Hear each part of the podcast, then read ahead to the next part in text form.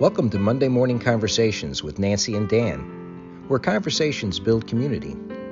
Our Monday morning conversations are meant to create a safe space where respectful dialogue is encouraged. Our intention is to promote understanding by listening when having difficult conversations. We hope to offer you resources as you travel your personal journey. Our passion is changing the conversation around grief and helping people to, we talk to find meaning, purpose, and joy again so that they can fully participate in their lives. Join us today for our conversation and help us build community. We survived our loss by honoring it and finding the resources to ease our pain while discovering that our personal growth stemmed from being willing to share our, her story. Our question today is what does it take for you to decide to help yourself? Today's song is Life's a Ride by Donna the Buffalo.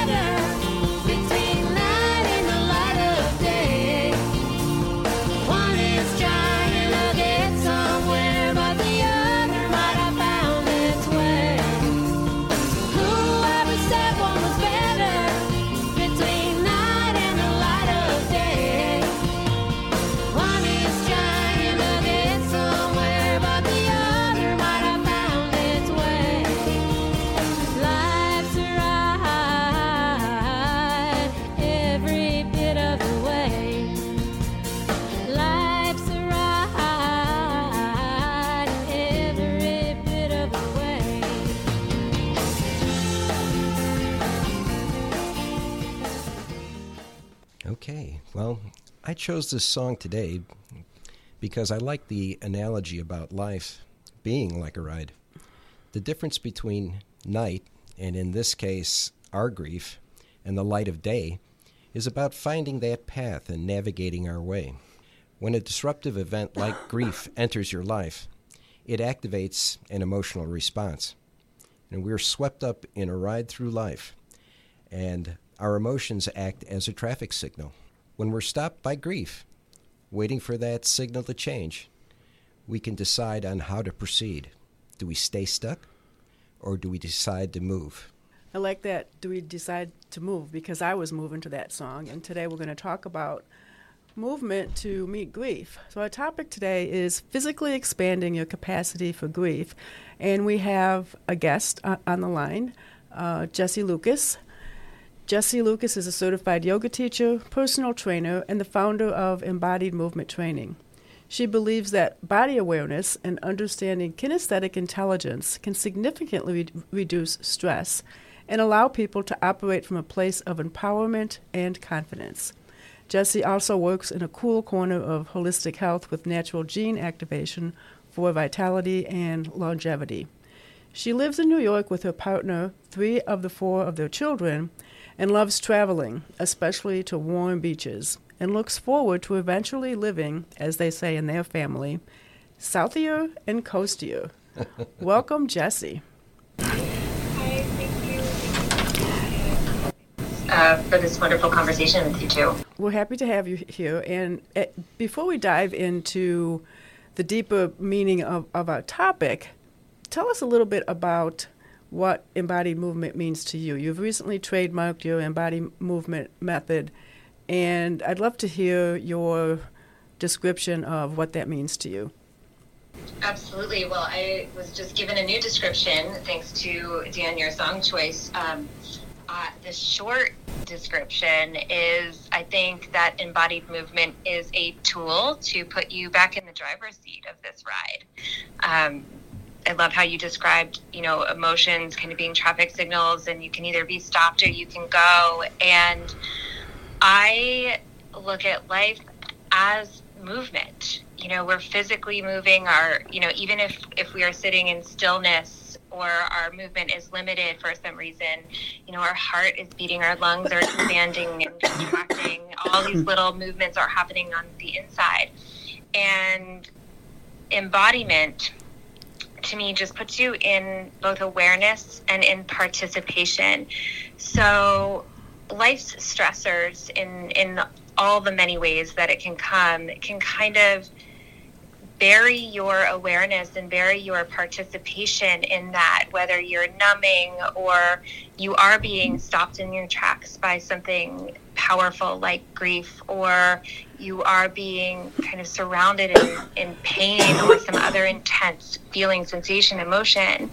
And an embodied movement, I see, is a tool to, you know, navigate as well, to, to navigate movement through life consciously. So, you know, I was I was brought to this work as a yoga teacher and as a personal trainer, and I loved helping people move their bodies. What I loved even more was seeing where, when we could use that physical movement to kind of penetrate into the realm of emotional and mental health and make changes on that level as well. So, short story, it puts you back in the driver's seat or gives you a certain amount of awareness and consciousness and participation in how your physical movement affects your mental and emotional health. Yeah, I, I love that description and the fact that the correlation with the song. Because, yeah, if we're not in the driver's seat of our lives, we're not going to get anywhere.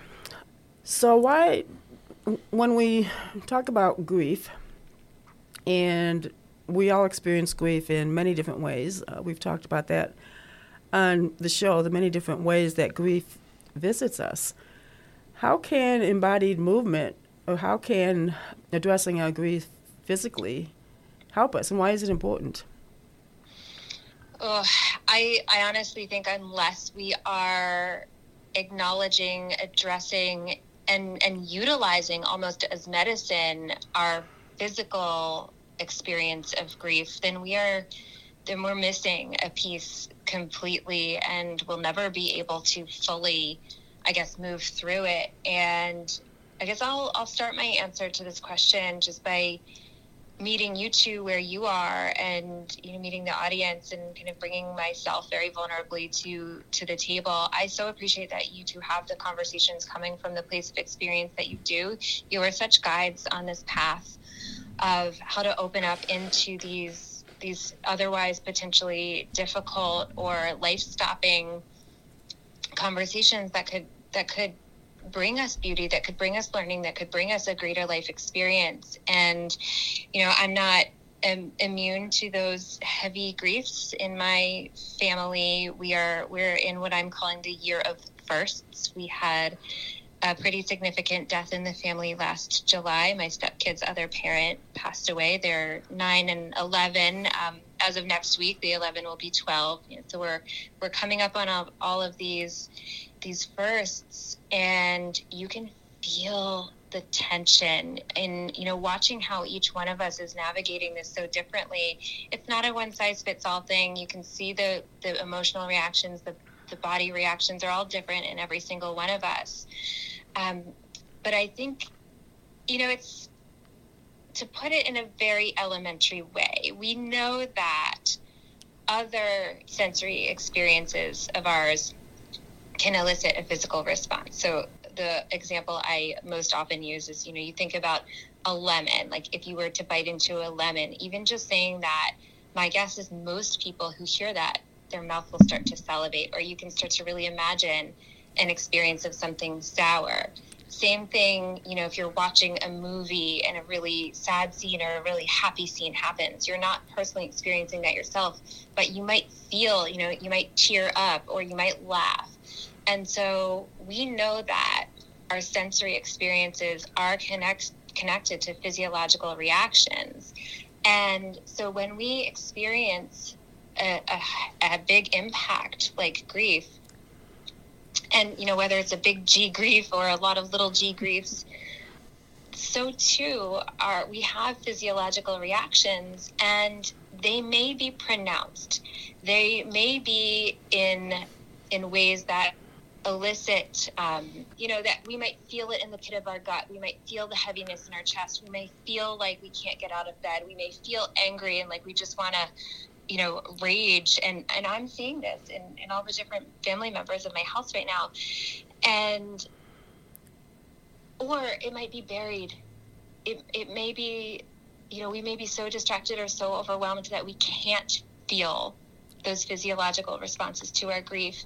And it doesn't mean they're not there. And I see conscious movement, embodied movement, movement with awareness, intentional movement as a way to open up that door to either the maybe the big overwhelming sensations that you're feeling meet them and know how to utilize them in a way that can be helpful instead of destructive or and or uncover the the physiological reactions that might be going on under the surface that you may not have access to but are still affecting you and then to to the same end where you can utilize that consciously and for your healing in, instead of um, you know kind of stealing your your energy and your zest for life. I love that. And I, I really love the idea of the year of firsts. Uh, nancy and i have used that same concept throughout our entire marriage of having not only the moments of grief and the things that um, are normally experienced, but also all of the joyous moments as well. And it, I think, is a is a great uh, approach to the daily things that happen. You know, what what will be the first today? You know, our uh, our first uh, experience with um, having a, a caller uh, dial in or the first, well, all of the firsts that happen. Yeah, and, and I think that there doesn't have to be a distinction between the quote unquote negative first and the, and the quote unquote positive first because it's the first that happen in full, the full spectrum of the way we approach our lives and feeling, being able to feel all of it and it sounds like you are one of the things that, that you're talking about, and I know this because I know you and we've worked together, and, and I know how, how you work, some of the ways that, that you work. The intentional conscious movement that you're talking about can help to get unstuck from grief, and it can help you to identify where in your body that grief is living. So I'm wondering, what are some of the ways that we can do that. Become unstuck yeah i love this question because it's not a one size fits all thing. And i feel like a lot of places we go to try to navigate things like this they give you you know kind of six steps to become more aware of whatever. And the way i have always approached it is more um, You know, I used to say my my best job as a personal trainer was to train you to be your own trainer, and to teach you, you know, how to function and move in your body. I worked with a lot of people who were recovering from injury, surgery, um, had other other different physical different abilities, and so to really learn what body signals your body is giving to you and how to respond to those that's that's the how to so i'm going to give you a, a, a, few kind of tried and true ways that have certainly helped me have you know nancy some of the things we've used together some things that are, that are kind of across the board very user friendly for most people but i always like to put that caveat up front that it is not a simple step by step thing that and when you're being told, hey, just do this and you will get there, get that result, it can be very frustrating if that doesn't happen for you. So I always like to open the how to part of the conversation with you know having an attitude of experimentation having an attitude of openness with whatever your experience may be and and knowing that not only is every body different but how your body is responding in the season that you are in with the experiences you're experiencing are even different than how they have been before, how they will be in the future, how they may be later in the day when, you know, different factors may be coming into play. So I look at it through kind of these gateways. The first is how do we even gain access to awareness? How do we open that door? Because a lot of times, especially in grief, especially in trauma, those parts of our brain can kind of be shut down and, and they're shut down almost as a protective mechanism so that we can utilize our resources you know it's all part of that old fight flight freeze and now we say fawn too response and so in order to open that door the first step is a certain level of nervous system regulation.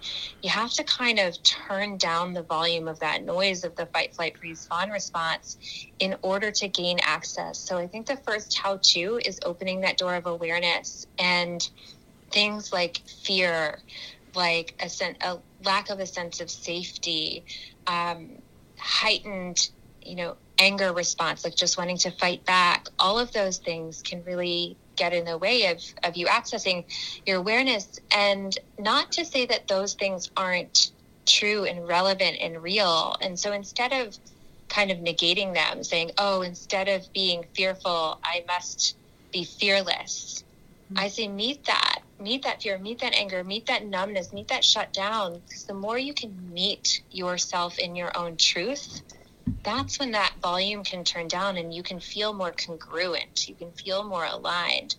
So that might look like, on one end, calming things. Like if your nervous system is really agitated, it may be breathing techniques. It may be some hands-on body work to kind of really wring out that that tension and that heightened um, response. It might be things like a calm walk or just just walking not something you know bouncing not a run not a high intensity training but just something to kind of create a rhythm. If on the other hand you're more in lethargy depression can't get out of bed um, numbness that kind of thing it might be something to shake things up. I mean nancy i think you know one of my favorite things is literally shaking. It is one of the most primal uh, physiological responses you can have to a fight, flight, or freeze. You know, we often use the example of when a zebra has been chased by a tiger, and in this case, let's say the zebra gets away safely, it will literally shake um, without uncontrollably, uncontrollably shake to get all that stress response out. I love shaking, whether it's you're just starting you know, just sh- shaking your hands out or all the way up to a full body shake, of course, whatever's safe for what you can do in your body, but something to gain you access so that you can meet yourself where you are. That's that's the first step and then from there you get to open the door to, to the beautiful landscape and, and difficult landscape it can be diving into some darkness but that first step of congruence and nervous system regulation, whichever direction you're coming from, I believe is imperative. You mentioned safety. Uh, can you say a little bit more about that and why safety is important? I love that you highlighted that because I think that is the biggest step that is missed when people are trying to deal with stored grief, pain, trauma in their bodies. Uh, a lot of people go right to kind of the process and seeking solutions. Safety, I think, is the threshold, it is the gateway. Um, if you think about it as simply as this, you know, if we are feeling threatened, you know, if I'm on high alert that, oh, somebody might be breaking into my house, I'm not going to worry about adjusting the thermostat. You know, is, is the heat set right or is the air conditioning set right? I'm not going to worry about going to make my bed or cleaning the bathroom, you know, all these other tasks that might be helpful in keeping up my home. But if I'm on high alert, the only thing I'm paying attention to is is there an intruder and, and how do I protect this home? So the same thing goes in the home of our physical body. If we have been through something that has caused such deep pain or such grief, that is likely where a good amount, if not most or all of our attention is. And unless we can meet that in a way that we can bring not soothing in the sense like, oh, it's all going to be okay, but enough soothing just to bring back some of those neurological functions so that you can access the emotions and physical body. That's that first gateway. So, again, that looks different than for a lot of people. Dan, when you introduced this call, you mentioned building community. And I think for a lot of people, that's another missing element, especially in the the step of of creating a physiological sense of safety. I don't think we're meant to do journeys like this alone. I don't mm-hmm. think we're meant to go through these life changes, these portals, these these landmark events alone. So creating safety may look like having a network of support. It may look like being held where whether that's kind of energetically, emotionally, you know, just knowing knowing someone's got your back. That might be physically being held. There's a lot to say for that somatic element of just if I can soften in someone else's arms or someone else is just holding space, you know, sitting across from me, you know, holding eye contact or heart contact or hand, you know, hand to hand. There's there's something to be said for that so that that nervous system can can let down to those other um, jobs that it needs to do to heal. Yeah, uh, the other things to attend to, you know, uh, and I love this conversation. One of the things that I heard, and you know, let me go into it. I guess uh, you know, a change of behavior, you know, brought on by an experience of grief, can cause all these conflicting, you know, uh, feelings to surface. And you know, we've learned that being present brings awareness to our bodies in three-dimensional space. You know, we are we are spirit bodies, but we are also physical bodies, and, and we have to move through our, our day in, in a three dimensional world. Uh, we call, Nancy and I call this present moment awareness. And uh, when we took ballroom dancing, that was um, moving, you know, learning how to move together in a uh, uh syncopated and, you know, um, artistic way and it emphasized that our bodies as a frame, you know, can hold those emotions and can help ground us uh, in the moment. What would you add to that, and you know, maybe throw in what that definition of uh, kinesiology is? Ah, that's such a such a great example right there. I have said over the, my last several years in working in this embodiment space that um, kinesthetic intelligence is the new emotional intelligence.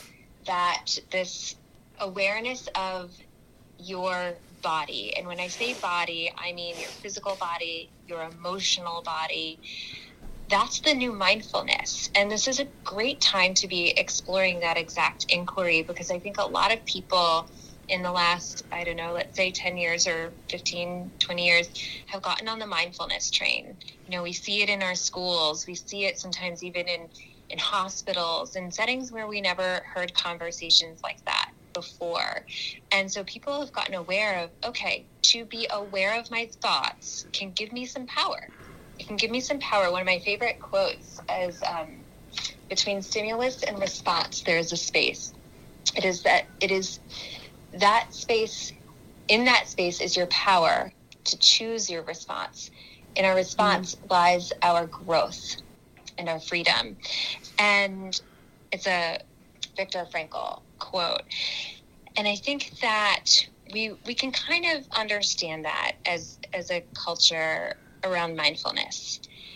What you said about your experience with ballroom dancing and the syncopated movement, it brings that quality into your physical body. So when we can do that, we then gain access to all of the information our physical body has for us.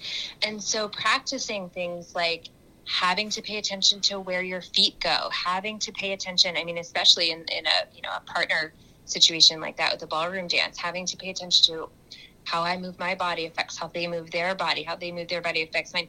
Those things, it it does a few things. It brings your attention away from all of the rest of the noise, all of the other factors contributing to what your experience of yourself in the moment is, and into mm-hmm. that present awareness. Now add that physical quality. So to me, the the mindfulness conversation kind of focuses on okay, how do we bring ourselves back from the distractions, you know, the squirrel moments, the the constant uh, barrage of news, information, dings and dongs, you know, notifications, and into awareness of what are we thinking. And if we can take that a step deeper into that kinesthetic intelligence, that kinesthetic awareness, we now have a whole new landscape. And I think just as mindfulness, you can kind of trace your thoughts.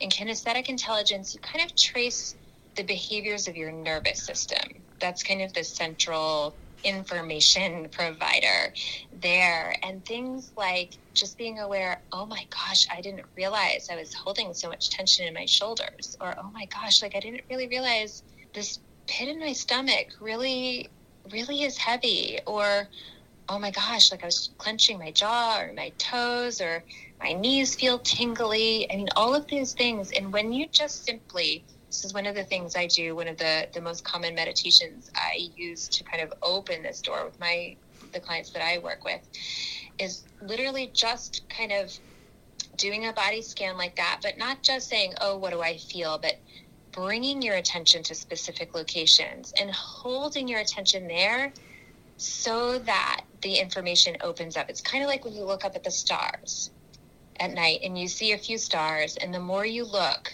the more stars start to appear because your eyes start to adjust and your vision starts to acclimate to what you're looking at. And the same thing goes on and when you start to bring your attention inwards and give space to that learning of the kinesthetic intelligence and you start to get information from your body, just like if you start connecting the dots on your thoughts, like, oh my gosh, every time this happens, I think this and this is how I respond. And if I can catch that little gap, if I can catch that little gap, I can kind of take a different train track, a different neuro pathway, and have a different response and therefore a different result you can do the same thing with your nervous system.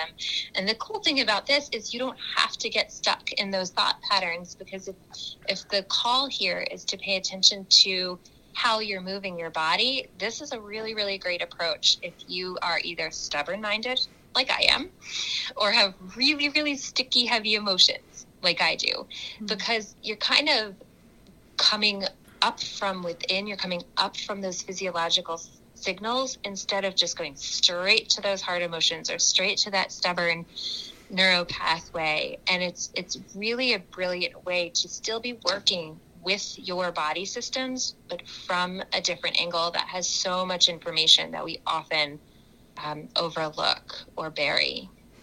Yeah there's so much in there in what you just said that i want to delve deeper in, into. Mm.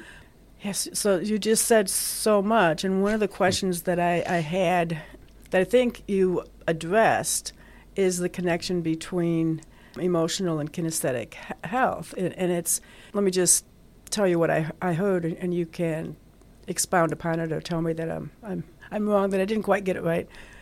When we're able to kinesthetically become aware of what our body is, is, is wanting to tell us, that puts us directly in, in connection with the emotions that live there. And then when we respond to what our body is telling us, our emotions can be heard in a new way. Is that did I get that right? Or is yeah, a piece of that? Yeah, absolutely. And here's the catch. The I got some bad news, good news. The bad news is from a physiological standpoint, our goal is simply to survive, not to thrive, not to be happy, just to survive, which means physiologically our attention is called to the pains, the threats, because those are the things that might get in the way of survival.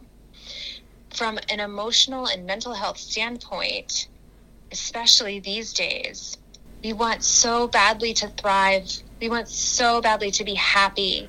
We want so badly to, to lift ourselves out of, you know, heavy, dark, stressful experiences. And there's a conflict there because the body's kind of like, I don't really care. Just keep me alive mm. and, and let's perpetuate the species. And then there's a, a higher level of, of consciousness and this beautiful experience of, of being human that says there's more there's more than just surviving. So it's a little bit like um, you kind of have to not one of my favorite quotes, but bait the hook to suit the fish. When you're coming at it from a mental and emotional standpoint, there's a there's a different goal than from a physiological standpoint. So on one level, it's kind of like you have to get these things on board in the ways that they are designed to do, because they're also entangled. And, you know, we know, I mean, this is not new science that things like stress affects our physical health. This is why we see more heart disease, more, you know, all of these degenerative diseases that we didn't see decades ago are so prevalent and in, in fact, you know, number one on, on what's really affecting us these days. So we know they're entangled and the pathway this and now this is kind of the segue here from the bad news to the good news. the pathway is is through a dark a dark space. You know, one of mm-hmm. the segments of my work I call dive into the darkness, and I think that that's one of the best skills we can build is in order to kind of pull up from this physiological drive simply to survive and into a place where we can heal and and bring back the beauty in our experience of this this human life is you you got to go through it you got to go through it and if you have these dark experiences these griefs these pains these traumas buried in the way you can't just bypass them you can't build a roundabout on this ride you got to go through it and so i don't love the term resilience but it's because I think it's I did love it. I used to love it, and I do think it still has some merit. But I think it's become a bypass of itself unless unless it's being utilized well. Um, but toning up your capacity to have deep breaths when heavy grief waves. This is one of the things we're, we're trying to teach the kiddos in this house. You know, we see the grief waves and they start to have these very short breaths, mm-hmm. almost hyperventilating. And if they can breathe through it, deepen their breath, then they get through it and see and find calm and kind of a level of understanding in a much better way than if they can't, then it just kind of seems to subside for a little bit and then come back stronger, faster, and last longer. If you can learn to kind of mentally expand your awareness around the pains, the griefs, and, and the sensations that they're presenting in your body, this is where we can start to connect the dots. So there there is a little bit of a, a training involved in how to do that. And that's where I think movement is is such a key thing. You know, if you're feeling compressed, if you're feeling like everything's tight, you start to make those those movements in your body of opening up making space loosening up and it gives room for those nervous system signals to to flow through. I mean literally you know it, it it unclenches the muscular tension. It it opens up the fascial web. It opens up your circulatory system so that those signals can flow. And when they can then you can come up and with what i call pearls of wisdom that mm. you can only gather when you dive through the darkness and you come up through with these pearls of wisdom back through the, these channels of the nervous system up to your heart up to your beautiful mind. And you've taken a different path. You're rewiring these nervous system pathways. You're rewiring your neuro pathways. And you arrive in a different place a place much like where you two are and being able to give and serve and um, and live your new life experiences with with that not just being stuck in in survival. Yeah and i think this is a good place for me to share my story of working with you and how i came to do that. And i it was it was after i wrote my book. Um, i was dragged kicking and, stre- and screaming to write my book because i didn't think i was an author. I didn't think that i had anything to share. And when i finally came through that and wrote the book, then I was being asked to um, talk about it and tell my story, and that's where I said I, I can't do this, and so I I asked the universe to show me how I can hold the story and tell the story that I was really strongly being called to tell, and I had done a lot of work up until then uh, uh, to get me to that point, certainly. Um, but, but when I found Jessie and Jessie's work, what it did for me was um, help me to create the capacity in my body to hold my story and to tell it in the way that I was being called to tell it. And it wasn't easy work. It wasn't always fun. There, there were definitely some fun aspects to it. I discovered a whole new way to move my body and a whole new way to listen to my body's wisdom. And I, I was able to, I now am able to um, hold my story, to have the greater capacity. I cleared out a lot, a lot of the stuff that Jessie talked about earlier, the, um, the places in my body that were holding on, not just to the grief of losing Leah, but grief that had been with me for my entire life and really helped me to go deeper into my childhood wounds and heal them on a much deeper level. So being able to clear out my the gunk and to calm my nervous system in a way that I can tell my story without completely breaking down, and in a way that um, hopefully inspires people, is it was priceless to me. So that that was my experience of Jessie's work and w- what it does and continues to do for me. Trained you to be your own trainer, Nancy. You're doing it. yeah. Well, one of the things I just want to throw in mm-hmm. here is that um, I love what you said about the integration of our thoughts, our emotional level, our nervous system, our chakras, our our physical movement, uh, all of those integrations, and I um, particularly like the idea of that space between on that where you can make a decision uh, between how you're going to react to a situation. I think that is so important uh, today in uh, everything that we're facing. That's, and that's the present moment. That space. That's the that's the present moment when we can decide to choose to whatever we're going to choose.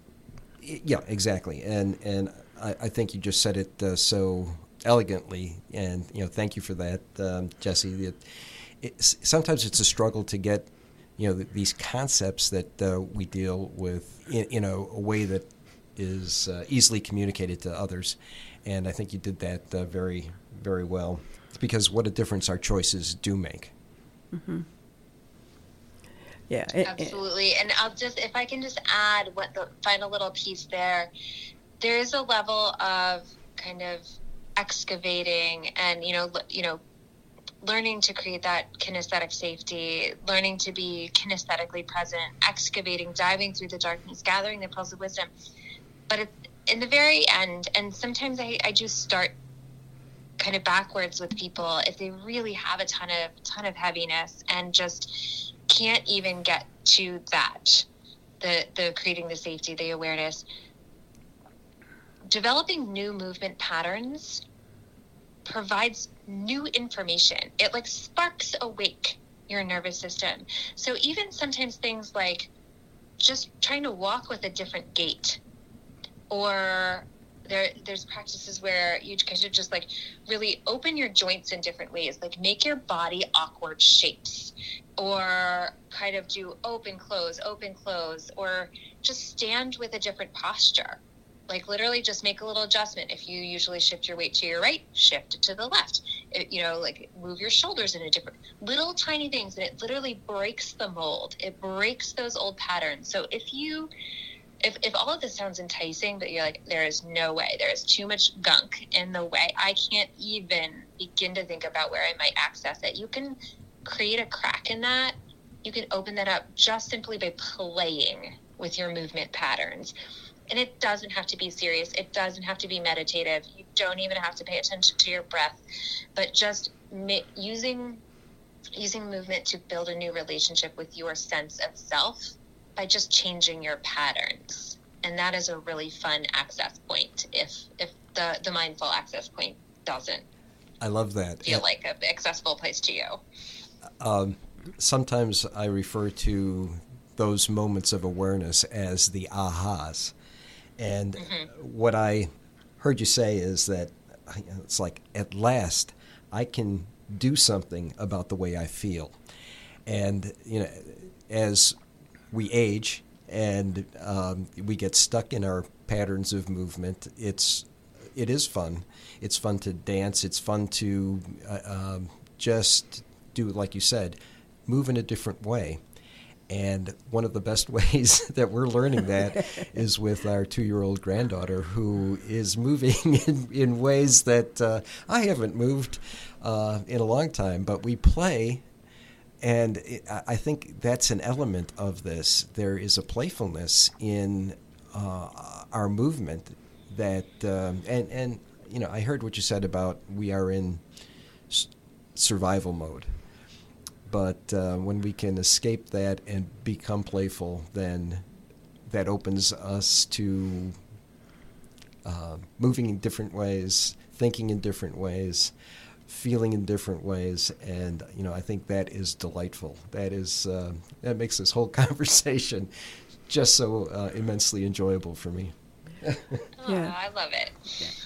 I, I love the playful aspect of it too because as a child I, I didn't uh, I wasn't able to play in the way that I see my granddaughter playing and being able to play with her and being invited to play with her is um, is so much fun and, and it it's um, definitely a way to keep my movement Open. open and, and moving in, like Dan said, moving in different ways, like you said, moving in ways that um, I, ha- I haven't before. Uh, Yeah, it frees us. Yeah, Yeah. yeah. So we are coming up to the end of our show, and Jessie, I'm wondering if um, before we ask um, you to share with you how our listeners ca- can um, find you, if you have one final thought. Uh, one final thought. Let- Here, let me uh, uh, couch it this way. Um, yeah. You have no idea what someone wants or needs until you have a conversation with them. That's the purpose of what we do here on the show. Setting the expectation that loss is going to happen, you know, uh, that life is going to happen to you, and that you can become prepared to meet whatever you're facing. You know, that's kind of our basic message. Being able to show value of being prepared, that it can ease the pain, that it can show the people that we talk to uh, that help is there, it's available, and it, sometimes it's just as simple as you know what we've ta- been talking about the movement, the um, joy in living. That's the message that we want our listeners to hear. And so, what's your takeaway that you could leave them with? Yeah, be curious. Be curious if including your physical body, physical sensations, movement never ever crossed your mind as far as, hey, how may I deal with the you know the griefs, the pains, the stresses in my life? Um, there's there's a whole realm of information available to you. So be curious, find a way in, and it does not have to look like some method or protocol or like anything anybody else does. I love that. It doesn't have to look like what anybody else does. It can do it your way, which is our message about doing grief too. Oh, this has been an amazing conversation today, Jessie, and it's gone by way too fast. Um, and I'm sure that our listeners would like to find out a little bit more from you. So, how can they do that? I think the best place is to go to my Instagram, which is Jessie with an I E, J E S S I E, B as in boy, Lucas, Jessie B. Lucas on Instagram. Um, I have taken this this past year that my family's been going through this intense transition and stepped back from a lot of my outward facing things. So I haven't been posting a lot, but my link tree is on there where you can find all of the other places I am on the internet and get the updates when I am moving and grooving myself again. So Jessie B. Lucas on Instagram. Great. Thank you. Today we talked about the connection between movement and grief and gave you some resources to begin to become aware of where grief is stored in your body and how to begin to move through it. When you do that, you gain the capacity to feel the full spectrum of your emotions, thereby having a fuller life, uh, a, a life of your greatest vision. And remember, we can do it your own unique way. Today, for inspiration, um, a friend of ours, oh, and Wendy, if you're out there, thank you for this. This is a poem uh, by Becky Hemsley called Breathe. She sat at the back, and they said she was shy. She led from the front, and they hated her pride. They asked her advice, and then answered and questioned her guidance. They branded her loud and then were shocked by her silence. When she shared no ambition, they said she was sad. So she told them her dreams, and they said she was mad. They told her they'd listen, then covered their ears, and gave her a hug while they laughed at her fears. And she listened to all of it, thinking she should be the girl they told her to be best as she could. But one day she asked what was best for herself, instead of trying to please everyone else. So she walked to the forest and stood with the trees. She heard the wind whisper and dance with the leaves. She spoke to the willow, the elm, and the pine, and she told them what she'd been told time after time. She told them she felt as though she was never enough. She was either too little or far too too much. Too loud or too quiet, too fierce or too weak, too wise or too foolish, too bold or too meek. Then she found a small clearing surrounded by firs, and she stopped and she heard what the trees said to her. And she sat there for hours, not wanting to leave, for the forest said nothing, it just let her breathe. Becky Hemsley is a British poet and author who wrote this piece about being faced with the challenges of trying to be what others expected of her. So, especially when you find life being overwhelming and the ride being a little too much, remember to move and to breathe. It's all about finding your own way. Thank you for joining us today, everyone. We will see you next week. You've been listening to Monday Morning Conversations with Nancy and Dan. Thank you for listening. Through our own journey, we know that it's possible to find meaning, purpose, and joy again after a loss. Join us each week as we share useful information to help you develop the skills necessary to meet grief when it enters your life and to show you the importance of having difficult conversations, even when you don't know how to start them. If you're looking for more information, You can find us at our website, beingwithgrief.com.